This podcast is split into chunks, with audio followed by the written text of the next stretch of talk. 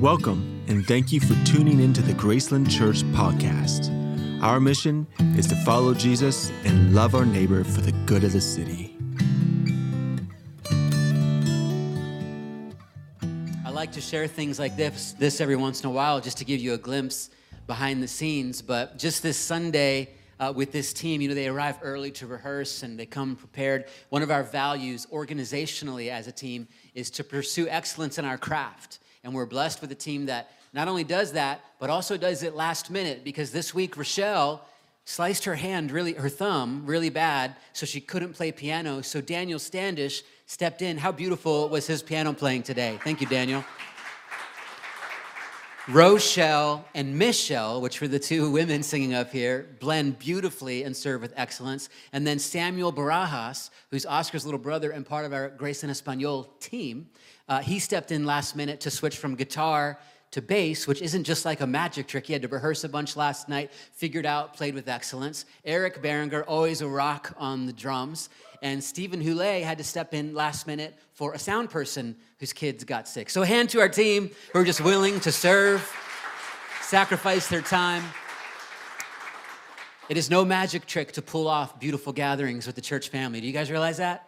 It's a lot of hard work behind the scenes. And we need deeper and deeper benches, benches in all those areas. So we want you guys to be a part. These positions are not filled. We need you. We need to keep building and growing uh, and serving. And I, I wanted to mention this earlier, but I'm going to mention it now. One of the things I love about having a truly multi generational church is we get to celebrate things like this, which we don't normally acknowledge anniversaries or anything like that, but you'll see why I'm mentioning this. See if I get the names right. Margie, am I saying it right? And Jim, who, by the way, Margie just had a wonderful touch of God in her body, correct? Remembering that we're thanking God for that. She's sitting right here with her husband Jim. Tomorrow, celebrate if their marriage, 68 years married. 68 years married.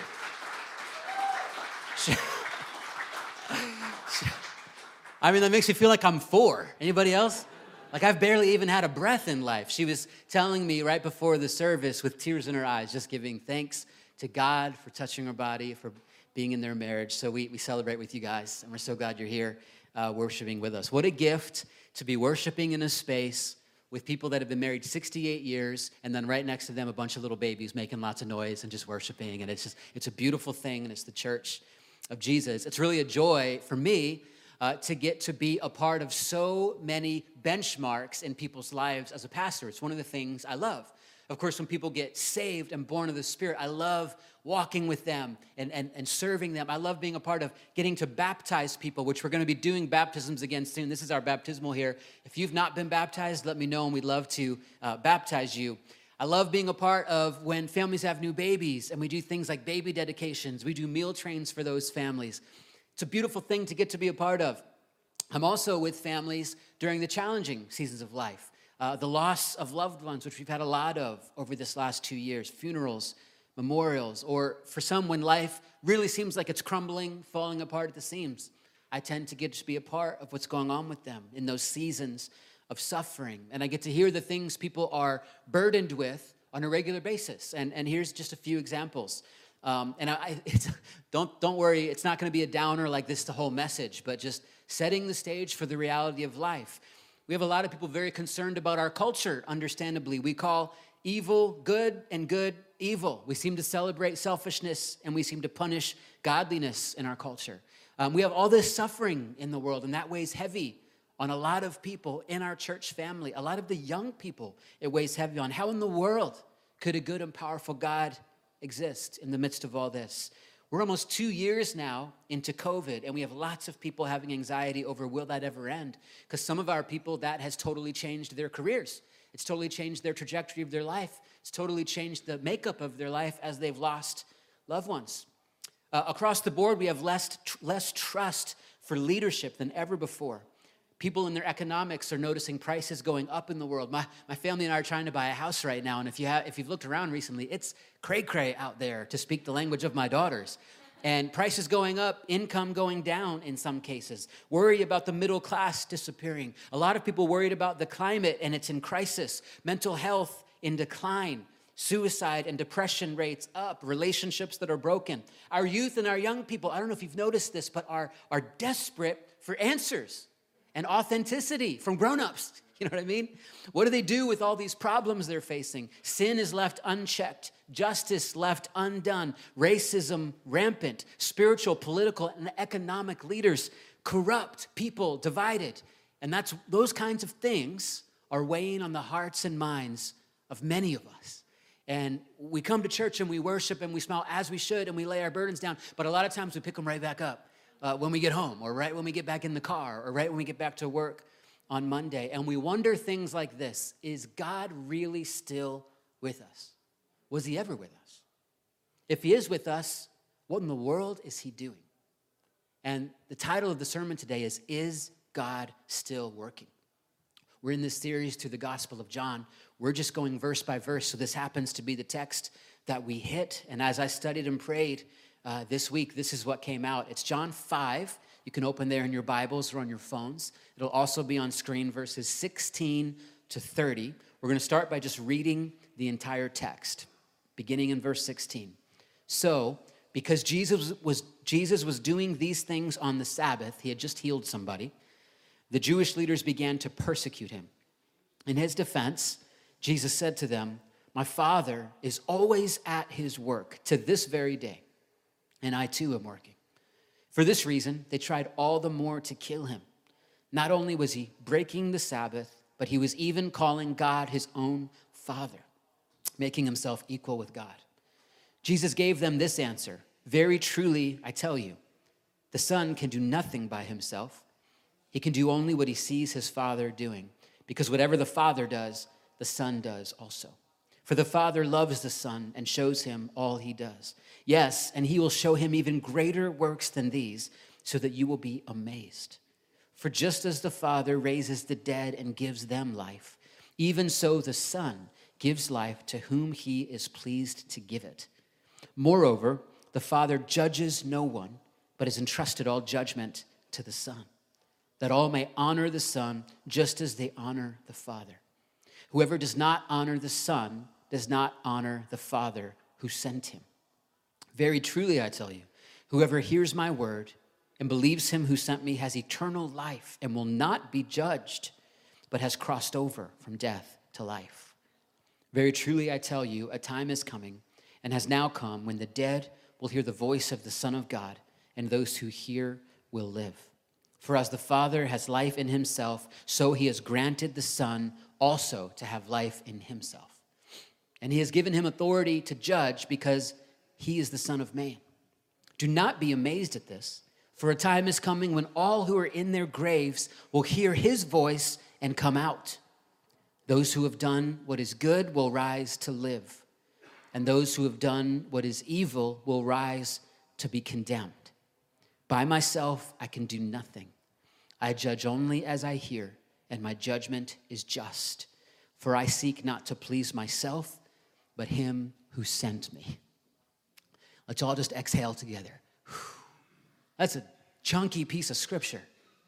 That's one of those texts that when I'm really just seeking God honestly raises more questions than anything else. Anybody with me? It's challenging stuff in there. What in the world does some of that mean? And I just encourage you to be an honest seeker of God. One of the principles of studying Scripture that I want to keep bringing to us is that Scripture interprets Scripture. What that means is when you find things in text like this, and some of them are like, "What in the world? How could that be in here? What does that mean?" And it doesn't ring true with you know with what you know to be the spirit of the whole word. You need to interpret it within the context of all of Scripture. You also need to interpret it within the context of the cultural realities of the day. So, we're going to do a bit of that today. And it's really important to notice right from the beginning that in this day and time, the tensions were high. It was not a time unlike our own. There was spiritual, there was politic, there was economic, and there was moral crisis on every front. People were oppressed and suffering. All of Scripture is written from the perspective of the oppressed not the perspective of those in power. Nation raged against nation and people against people. People questioned what was true and had everything challenged. Sounds similar? We can relate to this. And in this kind of time, Jesus broke into human history. And in verse 16, we saw it referenced Jesus doing these things on the Sabbath. We talked about last week or the week before about how Jesus healed someone that was disabled. They couldn't walk for 18 years. And Jesus healed the person, said, Get up, take your mat, and walk. And so the person did it. And the Jewish leaders of the day, the religious leaders, saw that person walking with their mat, knew it was the disabled person, knew it was a miracle, and their first response was, Hey, you're breaking the law of the Sabbath. You're not allowed to carry a mat. They totally missed the miracle and celebrating with compassion. That's the context that we start reading in here. We defined last week legalism as being obsessed with irrelevant details. And the Jewish leaders, in their human nature, were not very different, by the way, had built all kinds of new laws according to their interpretation of God's law. And one of those was you can't carry any burden on the Sabbath, which included a mat. So Jesus threatened them. He threatened their man-made interpretation of the law. And before you like take yourself off the hook, when we really seek God honestly, Jesus threatens us too. Have you ever felt that? What we believe about him, what we believe to be true about us, how we make our decisions, what the authority infrastructure is of our own life. Yes, he brings good news, but then he also threatens it because he won't do everything according to the way we want it. Have you ever noticed that? It's like the Chronicles of Narnia. You know, Aslan is a type of Jesus in those stories that C.S. Lewis wrote. Phenomenal stories. And I'm going to mess up the exact quote, but, but Jesus is represented as a lion. And so it was said of him, the lion is not safe, but he is good. And it's like that with Jesus. Like, very good, we can trust him, but he's not safe. He's to change things in our life, he's to mess with your world. So it's good to notice that because if we if we fight that work of jesus we start to, to lean towards being a little bit more like those particular jewish leaders of the day being pharisaical being obsessed with, with details that are irrelevant so i want to encourage you today to start off with just the truth that god is going to mess with your world and you should say yes to it so that we don't fight ourselves fighting what god is doing that's what's happening here and I want to clarify what the Sabbath even is. Jesus said the Sabbath was made for man, not man for the Sabbath. And all these extra rules were not the intent of God when He commanded us to rest. And even when we see God modeling rest on the seventh day in the creation narrative, if you haven't read it in a while, you know, He created all these things on these days and then He rested on the seventh day. But all throughout the rest of Scripture, you never see any picture of God like taking a breather or kind of taking time off. In fact, you see the exact, exact opposite of God. He never slumbers, He never sleeps. He's always available to you. And I know a lot of people that sometimes won't even pray because they feel bad because they think he has worse stuff to deal with and he's a busy God. True, but he also cares about the details of your life because he's the God that doesn't sleep or slumber. So Sabbath is for us. And Sabbath is for us to rest, not even just from the one physical day, but to have a posture of rest in our lives. When you become a follower of Jesus, you don't take more burden on you take the burden off and he carries it, and you take on the light burden that Jesus offers you. That we, we get this so wrong because our culture is so driven. The American culture that we've been discipled by is so driven. We're so anxious to like achieve, we're so in, anxious to accomplish. None of that is all wrong, but we put the weight of the world on our own shoulders. God doesn't put it there. We got to be honest about that. I can't tell you how many times I get home after a long day of work and I have to remind myself before I go in, and all my kids descend on me, and, and I go into whatever the reality of the home is, which Jessica, wouldn't mind me saying this. It could be the kind of day where like everything is totally in order and she's just so delighted and happy to be a mom, or it could be a day where it's like World War III. You know what I mean? You're not sure what you're walking into. Reality? Anybody with me? That's not a knock, it's just reality. And so I always want to be ready, whatever I'm going into. Usually I feel like I'm walking in carrying the weight of the world because whatever my day was. And I have to remind myself, oh my goodness, I put that weight on my shoulders. Let me take that off and go in and be present with the people that God has called me to love, right? So we just have to get this straight. God calls us to a Sabbath life, a Sabbath life. So, yes, there's work to do. Yes, we work hard. I'm not knocking any of that. Have vision, have passion. But let's be honest about the burdens and the anxiety we carry. So, knowing that, Jesus is bringing correction to these Jewish leaders who are saying you can't even pick up a mat on the Sabbath and are using it to condemn uh, someone who's just had a miracle in their life. And the first principle here is this, and Jesus said it directly when we are resting on the Sabbath, God is still working. Always. When we feel hopeless, God is still working. When we feel like we're carrying the weight of the world, God is still working and we're not helping. when we think we're really helping, God is still working and we're probably not helping that much. My dad used to always tell me growing up, Nathan, someday you're going to die. And when you do, just give it a few years, everyone will forget your name and the, and the world will go on. I'm like, that's true. Wow, thanks, Dad. He would also tell me, any newspaper clippings that have anything that you did in them, like any things that are worth highlight reels, Nathan, that's great, and I'll celebrate with you, but it's gonna, it's gonna end up on the bottom of a bird cage collecting poop someday, and people are just gonna ball it up and throw it away. And it's true. His point was just he was trying to ingrain in me, you know, he loves me, obviously, he wasn't like abusing, abusing me with these statements. I have to be careful. He wasn't abusing me. This is in the context of wonderful love and care and all that stuff identity, purpose, all that. But he just was speaking the truth to me about how the world goes on.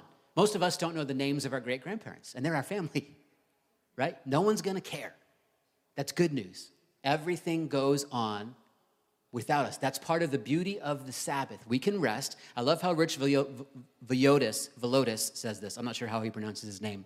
He's actually a pastor friend in New York. He says, We keep Sabbath not because it makes us more productive at work, we keep it to resist the idol of productivity we are more than what we produce. So when we rest, we understand He continues to work. And then it further reminds our heart that we are trusting the only one who does good work, God.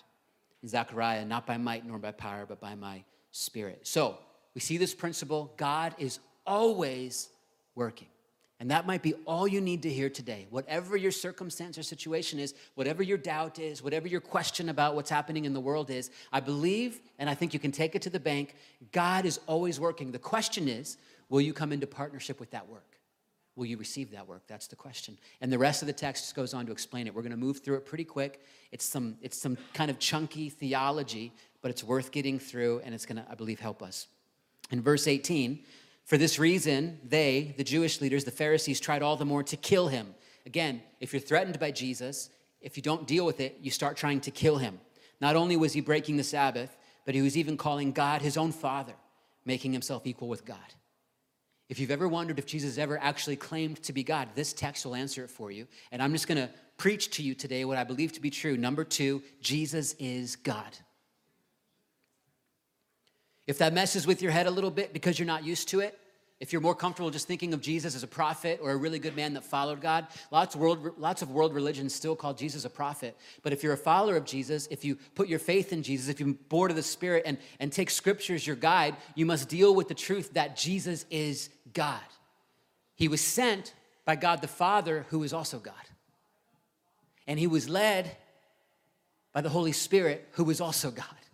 And this is what we refer to to try to make sense of divine mysteries as the Trinity one God in three persons. One of the things God's been dealing with me on that's been so encouraging is just reminding me, basically saying to me, Nathan, just remember, you're not, you're not building a church for me. You're not trying to have great vision for me. You're not raising a family for me. What I'm asking you to do is participate with the ministry of Jesus.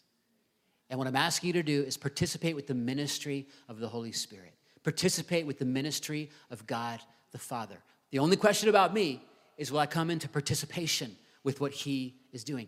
That's it, period. And that's the question for you as well. Again, the burden is off, right? He carries it for us. We can come into participation with the ministry of the Holy Trinity of God. And then in verse 18, I want to reiterate for this reason, He's claiming to be God. They tried all the more to kill him. And then in verse 19, Jesus said, Very truly I tell you, the Son can do nothing by himself. He can only do what he sees his Father doing. Because whatever the Father does, the Son also does. A, in your notes, Jesus only does what he sees the Father doing. He can do nothing contrary to the Father. My son is like this in my life right now. I have a three year old little boy named Clay. And one of the things he's obsessed with right now is he only wants to wear pants or shorts that have pockets because almost all mine have pockets. And he walks up to me, he's like, Dad, you got pockets? And I'm like, Yep. And he's like, Me too. And we just stand like this next to each other in the house. I'm like, what's up, dude? Last night I had just him. Uh, the girls were, some of them were with Jess, the others were upstairs. So he's still at the age where you can watch movies that aren't appropriate for little kids yet, but he's young enough that he can kind of deal with it. So we were watching Avengers. I was watching Avengers with my three year old. It's not terrible, but it is killing. Probably when he's five or six, I'll stop watching that with him, and then he has to wait till he's however old. But am I, I'm, you're all angry at me now. I don't know. But we were watching Avengers. It wasn't the newer Avengers that get more intense. It was the older Avengers when they were still a little bit more like popcorn friendly and all that kind of stuff. So, yeah. Hulk is in the Avengers. Um, and every time Clay would see Hulk, he would say, Oh, Dad, Hulk, strong, just like you, just like me. He saw a video of me preaching this past week.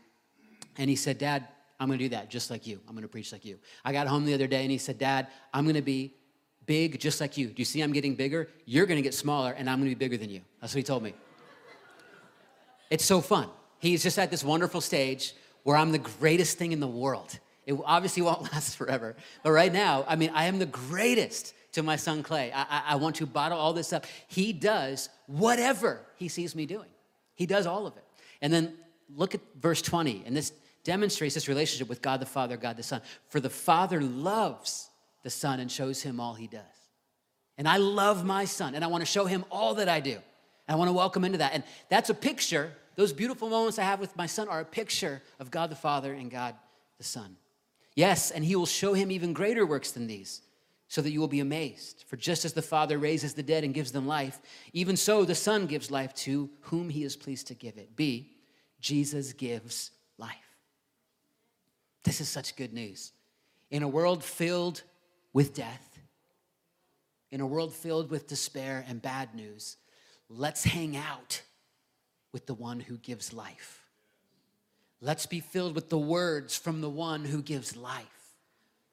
One of our values is formation. The reason that's one of our values is because we need to deal with the truth that no matter what, you are being formed by something in your life. People don't realize that. Another word for it is discipled. You are being discipled. It is up to you what you allow to form you. If you're allowing social media to form you, I'm going to pray for the miraculous peace of God in your life because it's it'll destroy you. If you're allowing just entertainment or or Hollywood to form you, I'm terrible choice. If you're allowing maybe the voice of an abuser to form you, terrible choice. You must come into intentional partnership with the words of God with Jesus, the one who gives life, if you want to walk with life. That's why it has to be daily. Formation comes through repetition. Jesus is the one who gives life, and it again sets him up equal with the Father, not less than. Moreover, the Father judges no one, but has entrusted all judgment to the Son, that all may honor the Son just as they honor the Father. Whoever does not honor the Son does not honor the Father who sent him. And then reading ahead to verse 30, by myself, I can do nothing, Jesus said. I judge only as I hear, and my judgment is just. This one is especially good news right now. See, Jesus makes just judgments.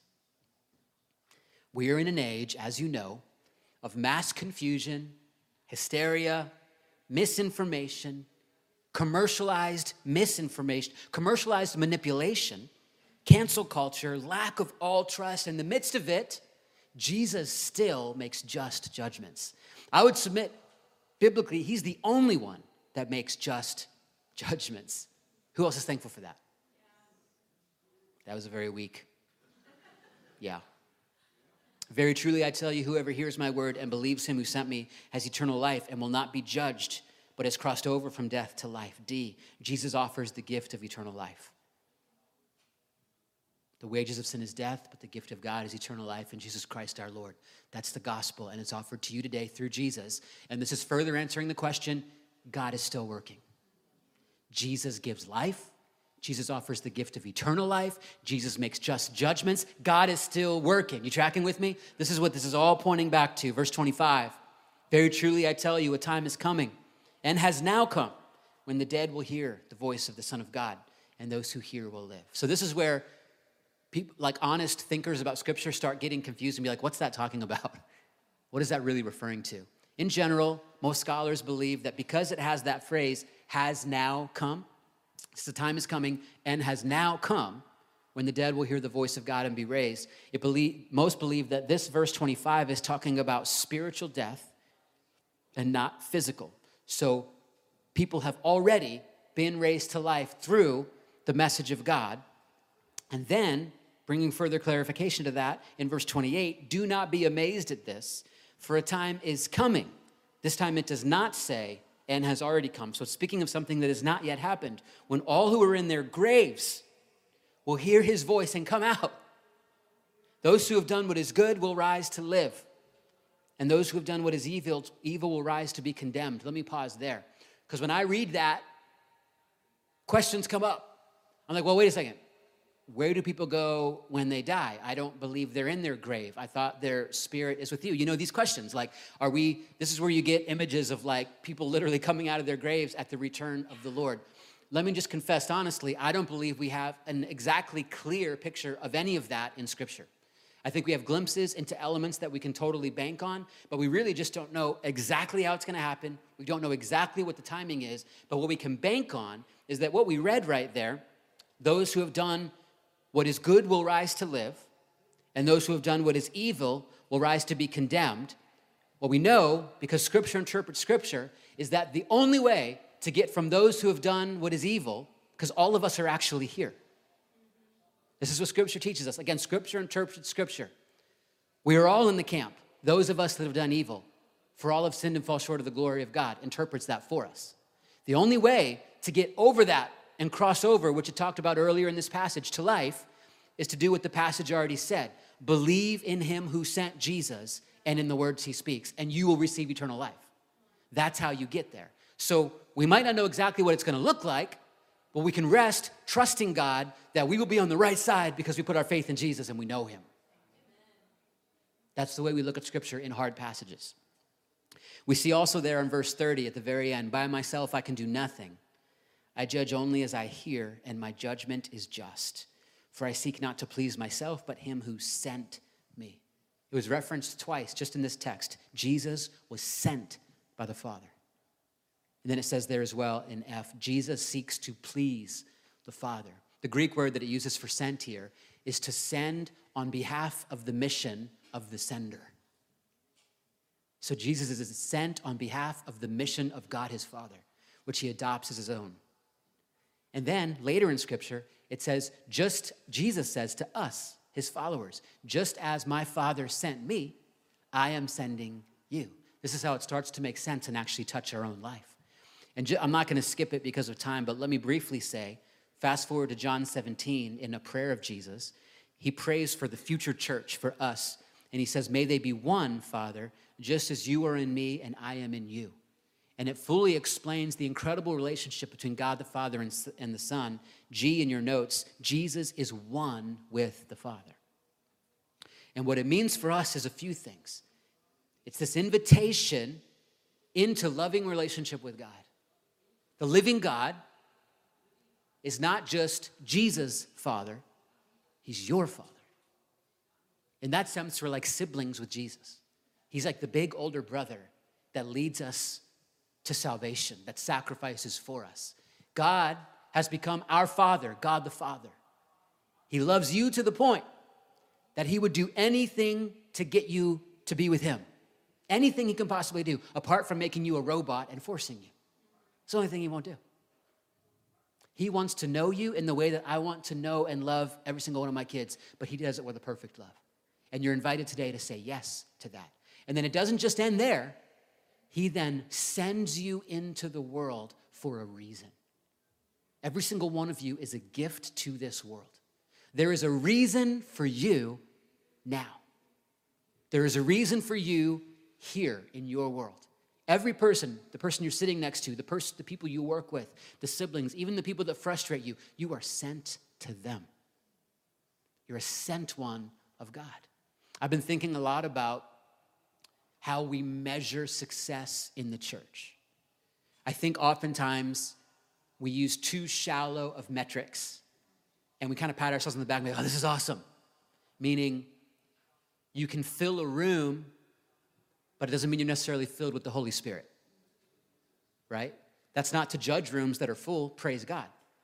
But I don't think a full room, like we have a pretty full room right now. Are we successful as a church now? We did it. Shallow interpretation. By the same note, is it, is it money? Is it giving to missions? And, and I love how it's been said you can make budget but not make disciples. So you can actually, and we're in, a, in an area that has lots of resources. You could, if you're a good leader and you have good business practice and you have infrastructure, you can treat the church just like building a business and you can actually raise a lot of money because people care about things. Doesn't mean you're actually making disciples. So I've just been wrestling with it as I'm thinking about the next few decades of my life and, and Lord willing, what we'll all get to do together. Like, how do we measure what we're doing here? And the thing that keeps coming back to me just biblically and as I seek the Lord, is that our success will not be measured by our seating capacity or our resource capacity, but by our sending capacity. That's the measurement. And sending doesn't necessarily mean you leave. It doesn't mean you have to go to Africa. It might mean that. It doesn't necessarily mean you leave this area and go somewhere else to be like a church planter or something like that. It means that people meet Jesus, are raised up and equipped with the knowledge of what it is to know and walk with Jesus, and are equipped to be sent into the mission that God has called them to every single day of your life. It's not about doing your work to make more resource or get the promotion. No, it's working as under the Lord and understanding that God has placed you there and sent you into your world to be a light. He has sent you to your family. He has sent you to all those people that I mentioned before. Kind of a hard thing to measure, but there's some things I'm wrestling, not wrestling with, thinking through and starting to talk to the team about that I think are going to come down uh, the pike this year that are going to help us hopefully do really well the primary thing it is that we're called to do. And that is equip people to the point that they understand they are the sent ones of God. And, and watching them actually live that out, equipping them, walking with them as they do it. And that's the invitation. You have been invited, this is number three, into loving relationship with God, oneness with God, like the Father and the Son, and sent as part of the work of God. As the band comes, I want to encourage you follow the example of Jesus who sent you. Be in living relationship with God. Be in unity with God and His church. Be on the mission of God, fulfilling the work of God. Continually receive the good news, which is what we're going to do right now with communion. We're going to close with this and be filled with the Holy Spirit. Everyone is welcome to take communion. If you take it with us, just know you're declaring yourself to be a follower of Jesus. I'm not going to like look around, but it's between you and the Lord. Um, if you need a communion pack and you don't have one, raise up your hand. And one of our team members, we need some up here. Come, one of you, thank you guys. Keep your hand up for a minute, they'll bring you one.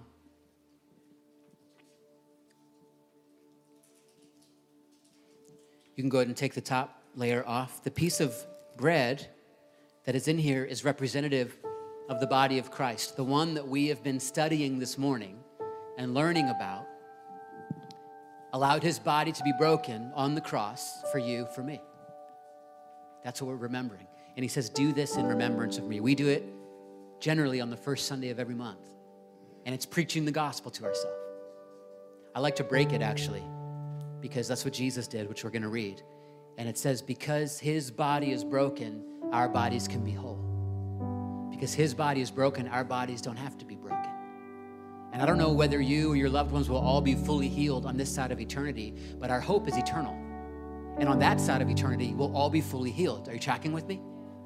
We have full life, fully living alive in his presence because of his body broken for us. He said in Corinthians, when he, Jesus, had given thanks, he broke it and said, This is my body which is for you. Do this in remembrance of me. So, Jesus, we do what you commanded us to do today, and we do this in remembrance of you. We thank you for your word to us. We thank you that you are God, that you are our Savior, you are our big brother, and you are always working. We thank you that you give life. We thank you that you give us the gift of eternal life. Then we remember it as we partake together. Let's eat, church.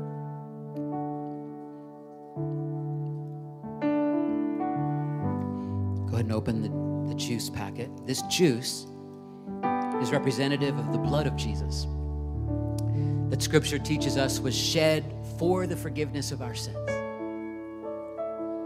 I encourage you to preach this to yourself right now. Remind yourself of the good news of Jesus. Lord, thank you that you have washed me clean. We confess, we sin, we fall short. But you've taken all of these sinners and you've made a way for us unto salvation. You've clothed us in the righteousness of God, and we receive it again this morning. Jesus said, This cup is the new covenant in my blood. Do this whenever you drink it in remembrance of me. Let's drink together. Lord, teach us to be a worshiping church. Teach us to be a church that that is overflowing with joy in your presence, God. Not just here when we're gathered, but as we're in our vehicles, as we're in our workplace. Teach us just to respond to your work in worship. We thank you, Lord. Before we dismiss with the benediction, um, anyone who's putting their faith in Jesus for the first time or like a, a recommitment or anything like that, please let us know. We'd love to pray with you, equip you. If you want to get baptized, let us know. We want to dunk you. If you want to dedicate some of these new babies, we're going to do all this coming up in these next uh, months. If you're coming to Newcomers Connect, right after done with the benediction, meet us right up there. Again, right through these doors, up the stairs. You can't miss it. It's the first room right there. I'll be right up there. Um, and uh, the Kutz family, Rebecca and Steve Kutz, who are helping us as our Newcomers Connect hosts, will be up there right away. And you can start eating and meeting people. And I'll be up as soon as I can to share a little bit. Um, again, if you're new and you didn't sign up, there's a little bit of room. You can just show up. Say hi to someone you don't know before you go. I'm thankful to be here with you as a, as a church family. One last word. I know we're a little bit over, but I feel like I got to say this. I was driving in this morning and I put on really old school Hillsong, like from the late 90s, early 2000s. The, the first album I listened to was called For This Cause. Anyone remember that? Yes, okay, a few. And then I put on um, uh, so, uh, Blessed. Blessed are those who dwell in your house, they are praising. And I was like, oh man, I forgot how great church music used to be. It's still good. I'm just still good but I was filled with joy. I was filled with, of course, just, you know, when we hear songs from seasons of our life that are profound, it, it stirs in us, and that's partially nostalgia. But I was reminded of being a, a, younger kid, and I was actually an adult, a young adult when those came out, but I was reminded of being a younger kid and how powerful it was to be in the house of God around all these big people that had the joy of the Lord in them all these big people, all these adults, and, and that is what shapes us. And I just want to remind you, you guys that are faithful gatherers with the people of God, you guys that serve and facilitate these gatherings, it is no small thing. You don't just come here for you, you come here for the person next to you. You come here for the kids that are running around this place making coffee stains and every and like putting gum on the walls. We're here for them and they're surrounded by the joy of the Lord and the worship of God. I was listening to the band rehearse this morning. My kids and their kids and others' kids are running around hearing the praises of God and the worship of God that shapes and marks their life forever.